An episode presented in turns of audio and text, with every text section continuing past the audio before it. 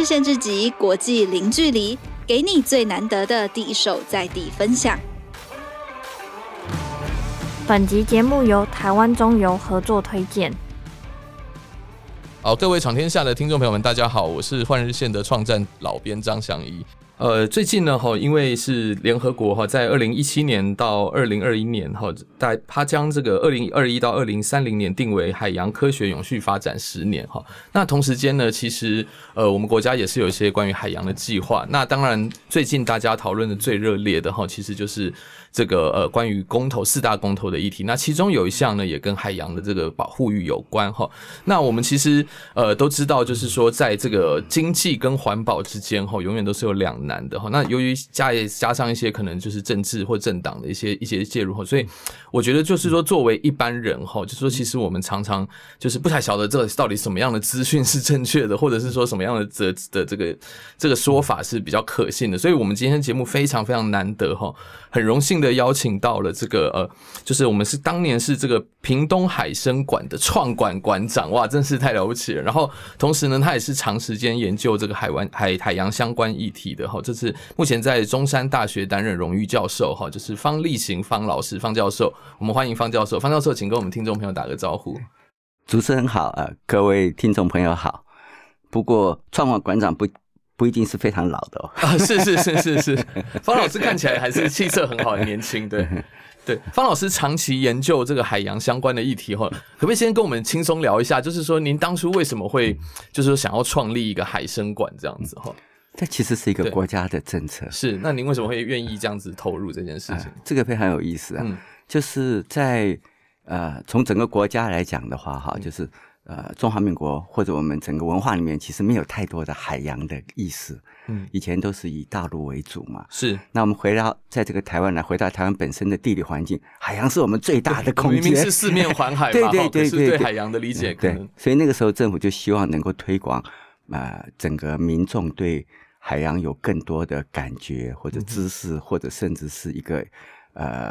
以海洋立国的想法。是，那所以他就必须要有一些很科普的推动的场所。那当然博物馆是最好的嘛，对不对？然后博物馆又做得很活泼，比如有水族馆，那就是最好这样。所以我那个时候就像你刚刚讲的，我觉得这个其实一个还蛮重要的使命。所以我本来就在中山大学教书了，是，然后我就辞掉了中山大学的教职，哇，专心来做这个，就在那个荒山野地，屏东车城后湾，一共待了15年。哇，就一路这样子15年下来，始终为止。对，在里面15年。哇，真的是，所以说我们现在如果去海生馆看到的这个，很多都是老师当时这样，可以说是一砖一瓦建立起来的。不是我，还有我的整个团队啦。当然整个团队啦，但是真是了不起。其实你后面还可以看到，海生馆后面还有2个研究所。是。那海生馆现在每一年出版的那个国际的论文 SCI 论文呢，是全世界水族馆和博物馆的这个领域里面的第1名。已经差不多10年以上了，哇！就是大学评鉴那个网站，你去一查就查得到。是，真的很了不起。老师，那我们现在回头来谈一下这个议题哈，在这边就是说，因为公投在即哈，在这边可能不好意思，要直接讲，对，要跟听众朋友讲清楚，就是说，因为我们这次特别请来方老师哈，那老师是刚刚我在跟老师聊天的时候，老师就说。这个东西就是让科学说话，一分证据说一分话。那所以我们这一次的节目也没有要引导你去做什么公投的选择，但是我们希望你在得到充分的资讯下，就是来做出你自己独立的判断这样子。那因为过去换日线大概都是在报道国际的议题，那因为刚好海洋它基本上也是一个现在的一个国际趋势，因此我觉得它到在地实践的时候，其实我觉得是特别值得关注的。那我觉得老师在这个国际的学界也是非常有声望的，所以我们就问一些这个我们大家真的是因为我也是外行人，所以我们就问一些听众朋友们可能会好奇的，好不好？好，那老师我就直接冒昧来问你了，不客气。老师，那我先问第一个问题，就是说，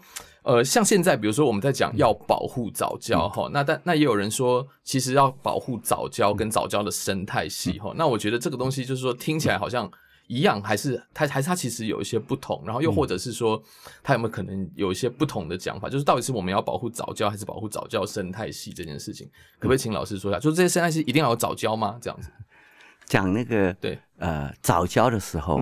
我们普通因为在传统的概念上面讲珊瑚礁，你就不会只想到珊瑚那个礁石而已，你就会想到它旁边的那些鱼虾小丑鱼啊什么的，对，所以啊，藻礁本身你并没有含有生态系的概念哈，是，但是其实在我们的认知里面已经有它的生态系的概念了，是，但是我们讲到藻礁生态系呢，其实就讲就比较偏向于后面那个生态系的真正的很活泼的那种各种生物的那种互相互动嘛哈，是，所以保护藻礁和保护藻礁生态系是类似的东西，嗯，但是你讲的藻礁如果是那个礁体，是，它其实是一个地景啊，或者是一个地理的东西，但是你讲这个礁体所创造的生态系的话，那当然也可以用一个比较更精确就是藻礁的生态系来说明。所以老师，我的意思是说，就是说如果说这些我们现在大家所称的藻礁生态系，意思是说这些生物比如说像珊瑚礁生态系，他们可能是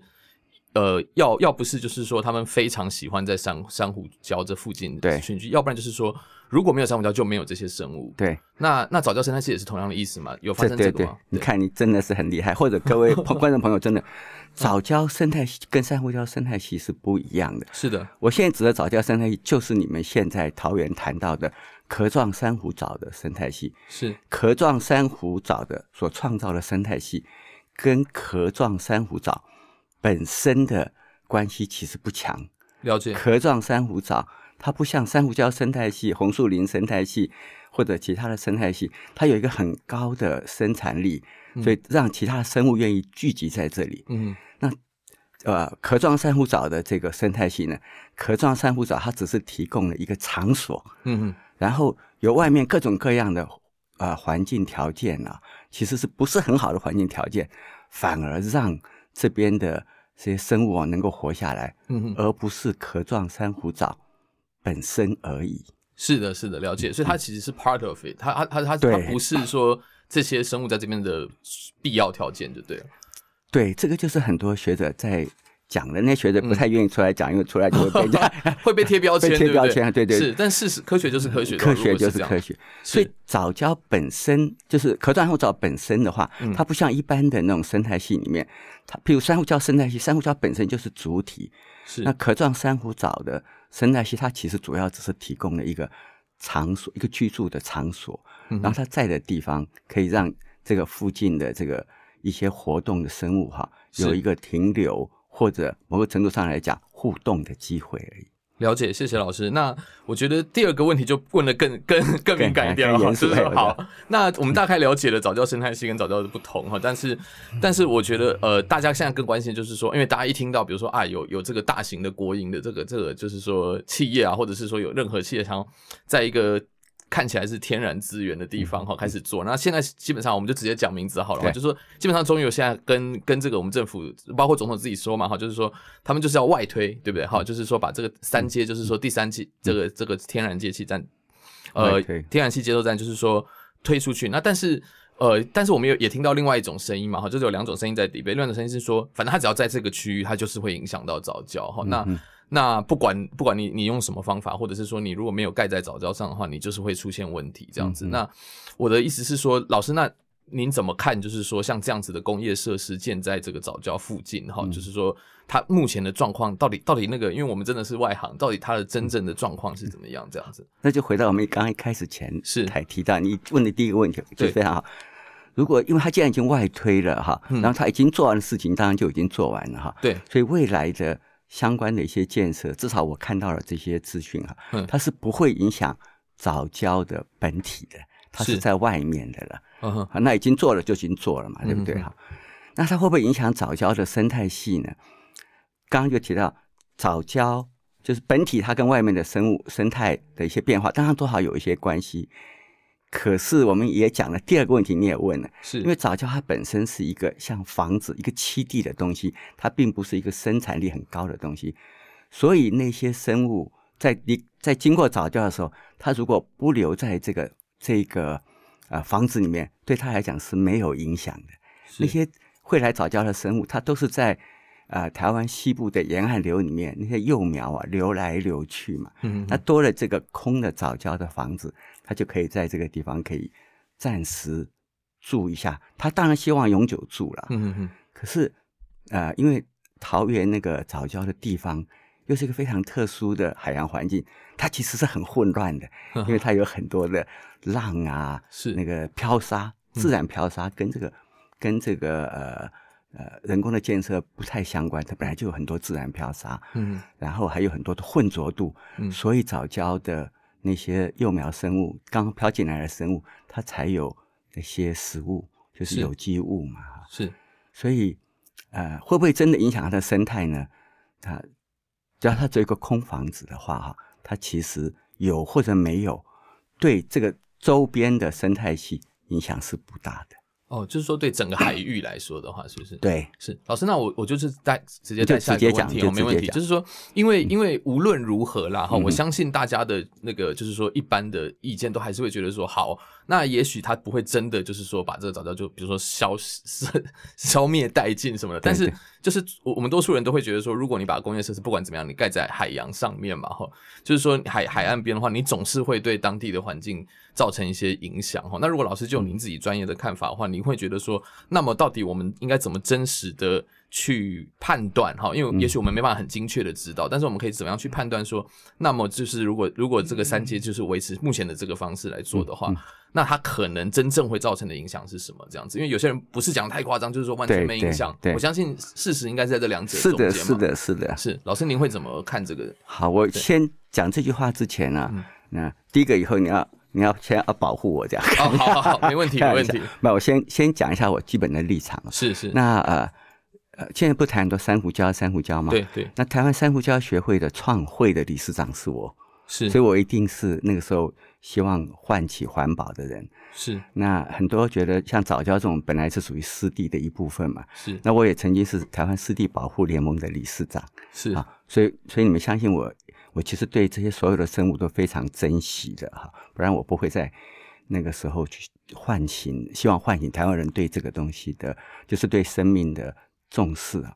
但是你要知道，生命有一个非常特别的事情，因为生命是生存在生态系里面。是生态系，我们讲食物链、食物网，就是一种生物必须要消耗另外一种生物。没错，这是自然界的法则。对，对，所以啊，当我们人类在发展的过程中间，它去消耗另外的生物，其实是跑不掉的。是，它只是我们在这个消耗的过程中间，用什么样的规范啊，让我们能够存活下去，或者不要得那么多的病哈。那因为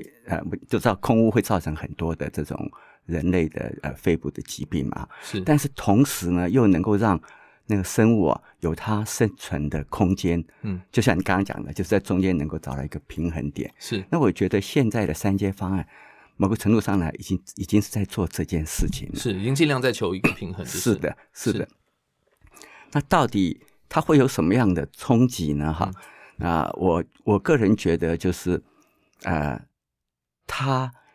已经对那个藻礁的本体，它都不动它了嘛，所以那个藻礁的本体在那边的话，它就依然还是有房子的效应，所以那个地方流来流去的生物还是有机会会过来的。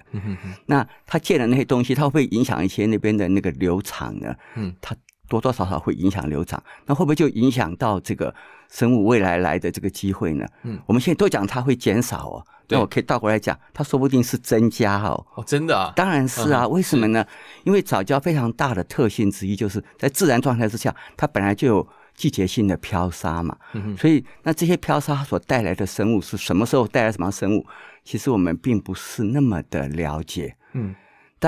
但是当这些漂沙如果没有了的话哦，就是我们把它变成一个好像我们认为像非常安静的海洋环境，就是很多就刚开始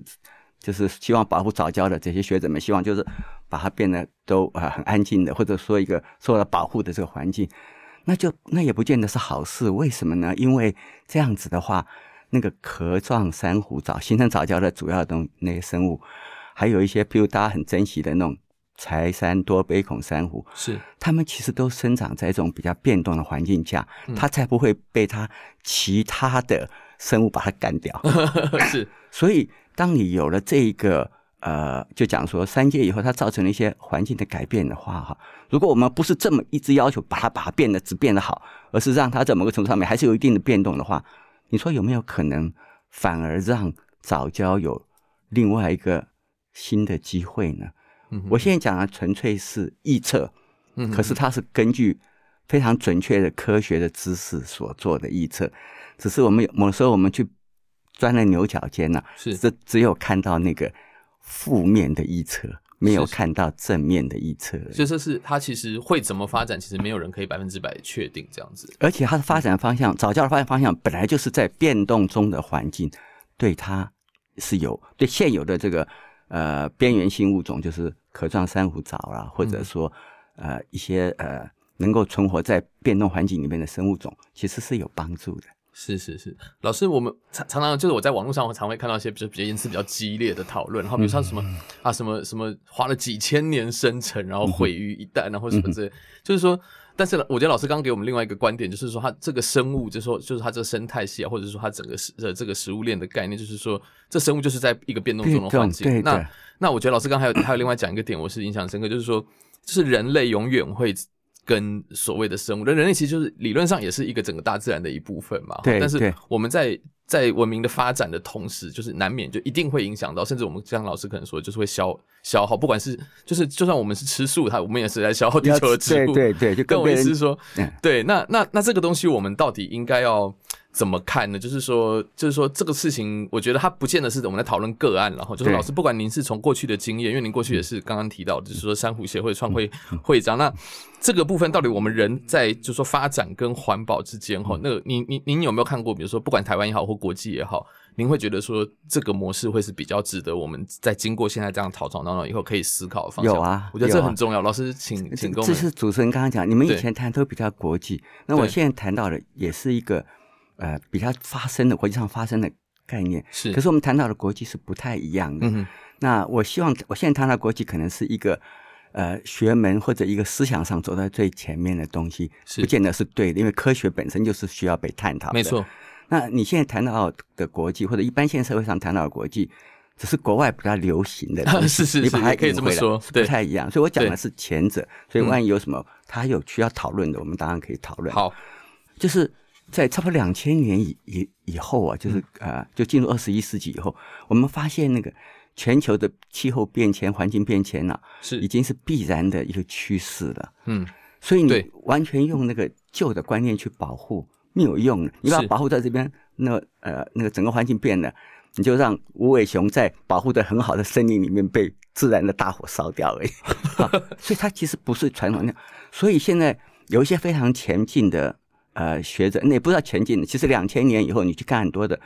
比较好的报告，国际上很尖端的报告，他很少在谈单一物种的保护，没有错，没有错，他一定是谈一个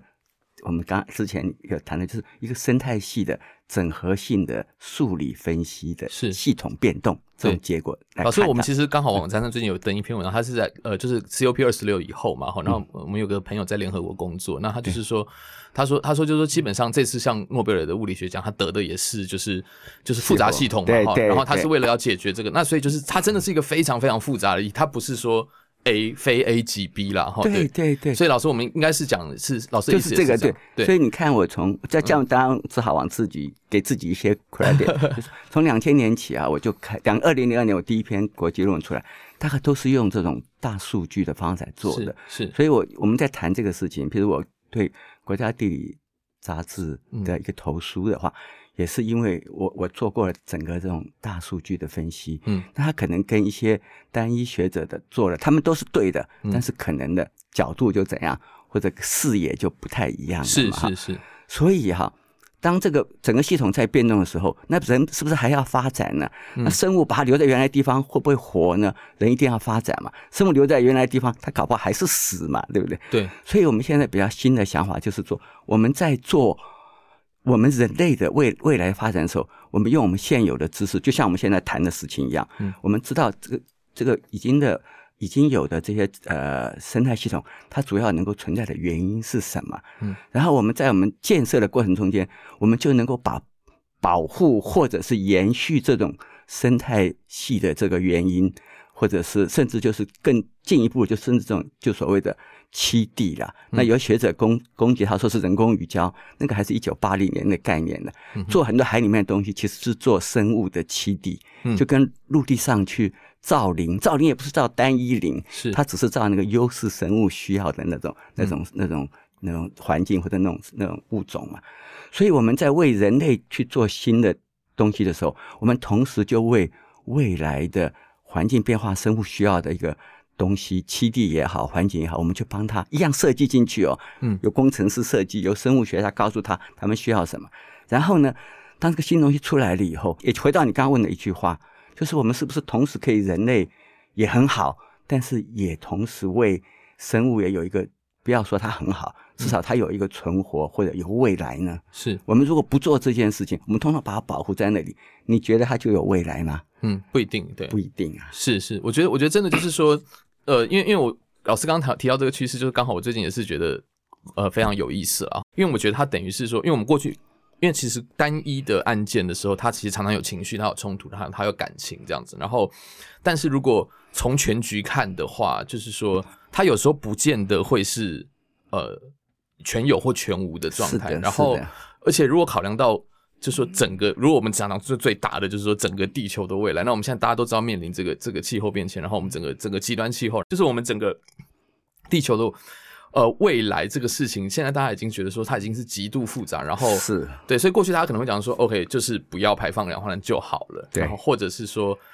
怎么样就好了。但是其实有时候它并不是这样的，就是说啊，我当然我不想讲具体，但有时候就是说，可能你在这边好像省下了某些碳，其实它背后是浪费了更多的碳。所以如果对，所以如果没有那个全局观的话，是非常难真的做到的话，它可能就是一个个人的感觉良好的感觉这样。对。那当然我们不再讲这个案了哈，但我的意思是说，因为老师，我们刚刚之前在录音前聊天的时候，就是老师讲一个 case， 我也是很感动，就是说。其实就是说，因为这个事情为什么，比如说我们讲为什么要在这边盖一个这个第三阶嘛，那它背后其实是牵涉到能源政策的问题。是的。那为什么比如说我们台湾也好，或是各国能源政策要改，那它可能又跟刚刚讲到的，比如说整个环境有关。是。所以它背后是一个这么大的东西来权衡的时候，就是老师你会建议我们到底应该要怎么样判断呢？就是说，因为有时候比如说就这样子，就是。我举一个比较生活化的例子，就是说好像我们可能在城市里面做都更的事情，看到一间楼要拆的时候，大家都非常非常生气，或者说这是古迹啊或什么。那可是有时候它背后的原因其实是有很多很多，甚至我当然只是举例齁，这只是假设，甚至它比如说它可能本来就是违建或者是怎么样等等的。那我在想说我们到底要怎么样用整个老师刚刚提到的，就是说这个复杂系统跟这个世界的这个整个环保的新趋势也好，新思潮也好，我们到底那我们应该要怎么样来看这个争议呢？它最简单的话就是你要相信科学，因为科学就是让我们能够越来越接近事情的真相。但是我要因为就是最近的 case 这个案子里面，我有一个想法，就是说可能。全是这个科学的科学家哈，或许可能不够准确。我相信一定会有主观跟客观，然后我们都会的，对。那你当然科学本身就是这样，所以你才会要用更新的，对，或者力求客观，或者更新的方法来检视。可是现在唯一可怕的事情哈，就是环境变动的如此快，是可能4年的时间，已经环境就变动非常非常多了。对，这就是为什么我们刚才有提到，所以我们。可能最先要做的是要对科学能够真实，对，所以我们就可以在很短的时间里面取到比较正确的资讯，然后让我们的判断者就是领导人啊，做出负责任的判断。是，我们再回到这个藻礁的议题哦，那所以老师你会觉得是说，因为我们现在听到有些人说，就是说这个地方应该要划为保护区啊，然后或者是说也有人说就是整个厂区就应该完全的不要离开这一区，因为这个是非常。非常怎么讲，就是说非常难的这个难生成的一块，非常难得的一块齁，但当然另外一方也就会说这个是几十亿几百亿的投资嘛齁，然后这个当初也都已经通过各种不管是说评估也好，或者是说大家也是同意的。那现在出现像这样子的这个争议的话，老师有没有觉得这当中有一个大家可以对话，或者是说比较有可能解决的方案？其实这个您刚刚问的问题，我觉得其实有答案，只是每个人就是走向自己的牛角尖而已。是，因为我知道好像在下面关西那边已经是保护区了，是关西已经是了，对，已经。所以如果你纯粹要留下藻礁的话，嗯，它其实是有了它另外一个安身立命的机会，嗯哼。然后我们很清楚的知道，就透过这一段时间，也是因为有反方的不同的声浪，嗯，那我觉得正方哈，就是政府这个部分，他也花了很多的时间精力，请专家学者来把这个方案修得更好了，嗯哼。所以我觉得藻礁会留下来的机会，搞不好比把它完全化为保护区，嗯，然后透过气候变迁，然后它全部都消失的机会也有，嗯，我讲的是真的耶，是现在的海水的上升的速度是温度上升的速度，对，海水就是暖化造成海水上升是每一年 2.4 个海平面上升的状况也是很，对，就是海水上 2.4 个 mm。 那大概去年有一篇国际上很好，大概是 Nature 上出现的论文啊，自然上出现的论文，他说现在的未来的一个 decade 就是10年中间，这个上升速度大概会增加3倍，哇，差不多8到9个那个厘米哈，厘米，哇，8到9公分啊，天哪，millimeter， 那叫厘米，毫米，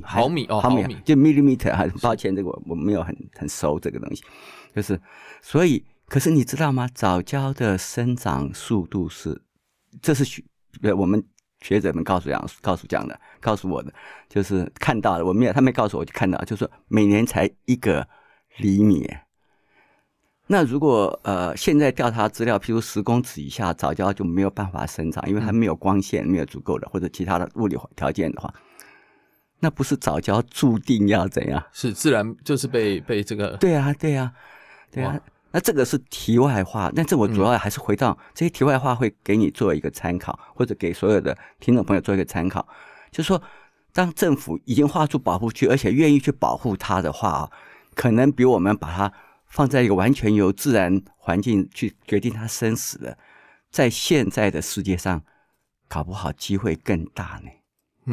确实啊，确实，因为这个环境已经，当然这也是人类造成的，但是对它其实我们，但是整个世界的气候，对，像我们看到外国有很多例子嘛哈，比如说一片沙漠突然间就白化，或者是说一整片，然后是像刚刚老师提到，对，就是那个森林本来是就是好好的，就最近是一直世界各地都在发生森林大火，对，所以再这样讲，我当然又反面再讲了哈，因为我觉得很多时候有不同的论述其实是比较更好的，没错，不是两边讨好，先讲清楚，对，是真理越辩越明，对，不是，那所以有的时候我们政府现在多花了一些钱，比如花100多亿去想要去有更积极的去对藻礁做一些维护或者保护，嗯，它搞不好是一件好事呢。对不对？当然我也会很心痛，因为花的还是我交的税啊，而且我交税真的交很多是。老师，我觉得这也很有趣啊，就是说我觉得今天，因为我们今天没有要站在哪一方去批评说啊，我们这方是科学，那方是不科学，因为我觉得这件事情本身就很不科学，就是说因为科学本来就是说要解释给不懂的人听，跟同时间它其实是一个方法，科学不是一个宗教，我觉得它是一个方法，是的，我们去追求真相嘛，一步一步接近这个事实。那我觉得老师刚提到一个点也蛮有趣，就是说它其实现在是应该是公投案的正方啦，也就是说他要保护爱护藻礁，要这个厂商就是不要这个。那不管是我们不管讲现在讲正方反方，我们就讲就是说要希望保护藻礁，然后希望中油不要把三接设在这里的这一方，某种程度上也是给政府挺大的压力，对不对？所以造成说它包括舆论的监督，那所以造成说政府现在它必须要做一些调整这样子。那我觉得其实这种事情，因为我们在讲，如果说大家对立啊，或者是什么，就是各种资讯、各种立场什么的，听起来好像不好，但是它其实也有正面的效果。我觉得老师刚才也是给我们的，因为否则搞不好很多政府官员，像老师您是长期从事这个海洋保护跟海洋研究的相关议题的，但是一般人他可能过去根本不知道这件事情，那现在因为这个事情以后，政府也有压力，然后他就说，不管是我要签，或者是我要设立这个保护区，或者是说，我要这个说明嘛，对。那我觉得，所以整体来说，我觉得这个议题本身，我觉得就是不用急着去踩立场，大家可能是说，就是让真相说话，对，让科学说话，让真相说话。然后某个程度上来讲，说明这我就变成很传统了啊。我们既然有就是信任的，挑出来选出来我们现在的政府，那我们至少要给他有一定的信任感。现在很难啦，对对对，因为现在不管是什么政党，我不管是什么政党执政，美国也是一样嘛，就是对对对，基本上大家已经就是说基本上在看跟自己立场不同的人就很难理性了。这就是为什么对你比如说你刚一开始跟我们在深聊的时候，我说我们来谈这件事情呢，说不定可以有机会透过这种比较没有那么立场两个人的谈话，去看到我们真正要解决的可能不是别人，是我们自己。是解决了问题了，就是解决了就是解决这个问题的根源还是我们自己是不是有更开放的、更接纳的，或者更诚意正心的心。是是是，这点真的非常重要。好，老师呢，因为就是说在这个确实我们就面临到这个所谓四大公投嘛，我们当然不是要教大家怎么投票，是说老师所以老师你觉得是说我们现在如果要就除了听我们两个讲以外啦，就是如果他先想要他真的关心这个其中这个议题，然后他想要好好做资料的话，做资料整理跟自己独立判断独立思考的话，老师您会建议他比如说从哪里来找一些比较可信度比较高的资料，或者说来了解这个议题？因为常常说坦白就是说我们媒体界要检讨了，就是媒体有时候立场鲜明，然后他看到可能就是一些选择性的，我们不敢说是假资讯，但他可能是选择过后的，就说我今天是一个非常关心这个议题的人，然后我自己想要做独立的判断的话，老师会建议不管是中外哪些期刊都好，或者是说一般人比较可以理解的话，你会建议他们从什么建议什么方向来找资料？我其实没有办法回答你这个问题。那就是来打电话给老师，到中山大学找老师。即便我们刚刚谈的时候我说其实我讲的也不一定是对的。对对对。因为科学只是不断接近真相的，你刚刚有两个真好方法而已。是。但是方法会慢慢改变，对不对？所以我其实不是没有办法很清楚的讲清楚说我要怎么样去得到正确的资讯啊。我没有办法再回答这句话。但是我觉得去多看各种不同的多看，然后去至少在从2000年以后哈，就是全世界去看这个问题都用更宽阔的角度看，是这个是绝对必要的，可能不能够再那么就叫1980年代1990年代对单一的事情或者单一的物种那样子去那么执着，可能是要改变，我们可能要进步。是说到890年代，就是像比如说那个绿色Greenpeace 的时候，绿色和平那个时候， 对，不是台湾的绿色和平，对对对对，那 Greenpeace， 但是他们也某种程度上也带起环保意识哈，就是说对对对，我觉得从大局看事情非常非常有意思，就是说对对很多事情我当下发生的时候，你可能觉得啊，他们真是环保恐怖分子，有人说他们环保暴民嘛的，但是如果我们今天在2020回来看的话，又觉得哇，他们当时可能 inspire 了很多人，就是启发了很多人这样子，然后后来就有些人从事体制内改革等等， 对，就是。这个事情到底就是说，他可能就是说，我们当下面对的这些事情，他或许其中一个思考角度会不会就是说，我们大家想想这个事情更广跟更远的结果。我可以给你一个更具体的说法，是，但是就看起来可能会有人觉得我比较有立场了，当然有，不会没有关系，没有关系。老师怎么投，我自己会有自己的想法，对，这完全没有关系，这是我的公民权利哈。对，就是你看，我从你刚才讲的东西，其实啊，其实整个东西的演化，因为1980、1990年代，我就是急先锋啊，我就是创那些会的人啊，我就是那个。可是到了2000年以后，当我有更多的知识，当我看到了更多的东西，当我去更体谅，比如说执政它有它的困难，不管是谁执政，都要讲清楚。然后对，然后执政以后，他需要照顾的是比较多的人，而不是方力行讲话比较大声的人，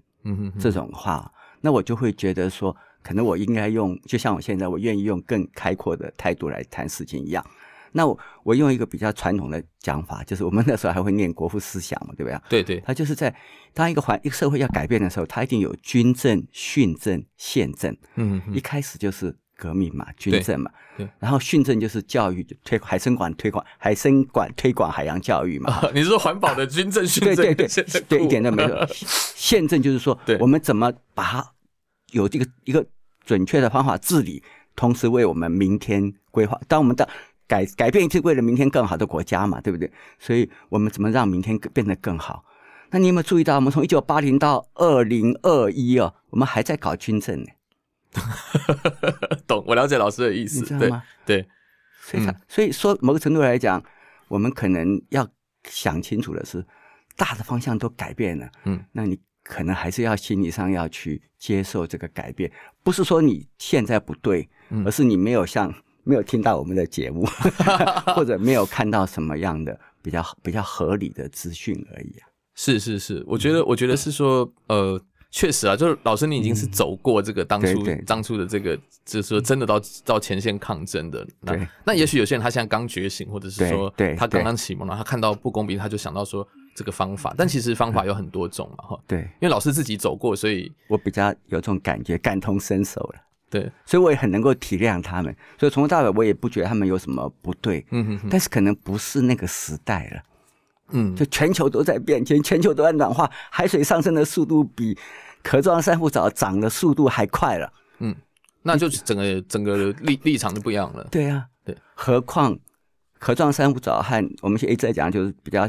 边缘性的物种啊，就那个柴山多杯孔珊瑚或者这些东西。老师帮我们解释一下边缘性物种是什么？就是在一个大的生态系里面，主要生态，其实地球是由主要的生态系在引导的，不是由那个周边性的那种小的生态系引导的嘛，对不对？所以才有什么草原啊、沙漠啊、那个森林啊，或者珊瑚礁这种大的生态系。可在这大的生态系里面，它就有那种优势的物种，就在那个地方，它就形成了这个大的生态系，然后带着整个环境再往前走。可它那个没有那么优势物种那么容易竞争的东西，它就属于比较中下的。是，那最惨的就是那种它只能够生活在那个环境很不稳定啊，然后就变来变去的那种物种啊，那就是边缘性的物种了，就周缘性的物种了哈。是，可是某个程度讲，也有人讲它是广适应性的物种，因为它适应性很广嘛哈。那像这种就讲壳状珊瑚藻，壳状珊瑚藻不是只有在桃园藻礁有，很多珊瑚礁里面也有壳状珊瑚藻啊，只是不同的，可能有一些不同的种啊。那说来就更花就更多了啦。是，可是你看现在我们这一些壳状桃园的藻礁会形成的一个藻礁，或者有那个柴山多杯孔珊瑚在那边可以发现，就是因为那个桃园那个地方的环境，相对于台湾西海岸的环境，它比较怎样？比较不稳定啊。了解，它比较变化很多啊。你知道吗？哈，那我们现在。假设我们要去保护它，又把它讲不好听一点，就是我们想办法把很多的原来的我们认为会，譬如说要把漂沙把它清掉。嗯，我都在想说到底是清好还是不清好啊？因为你不确定，对不对？因为或许就是漂沙也是它在这边、啊、漂沙才会搞不好才是那个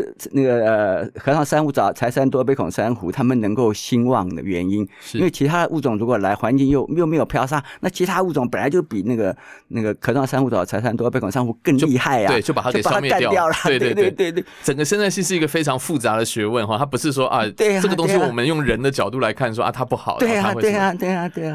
它是一门专门的学问。这样子对啊，所以才需要就讲说我们需要去用更宽阔的心去看更先进的那个资讯是知识，或者这样讲好了。是，今天非常谢谢老师，我觉得就我个人来说我要很感谢就是有这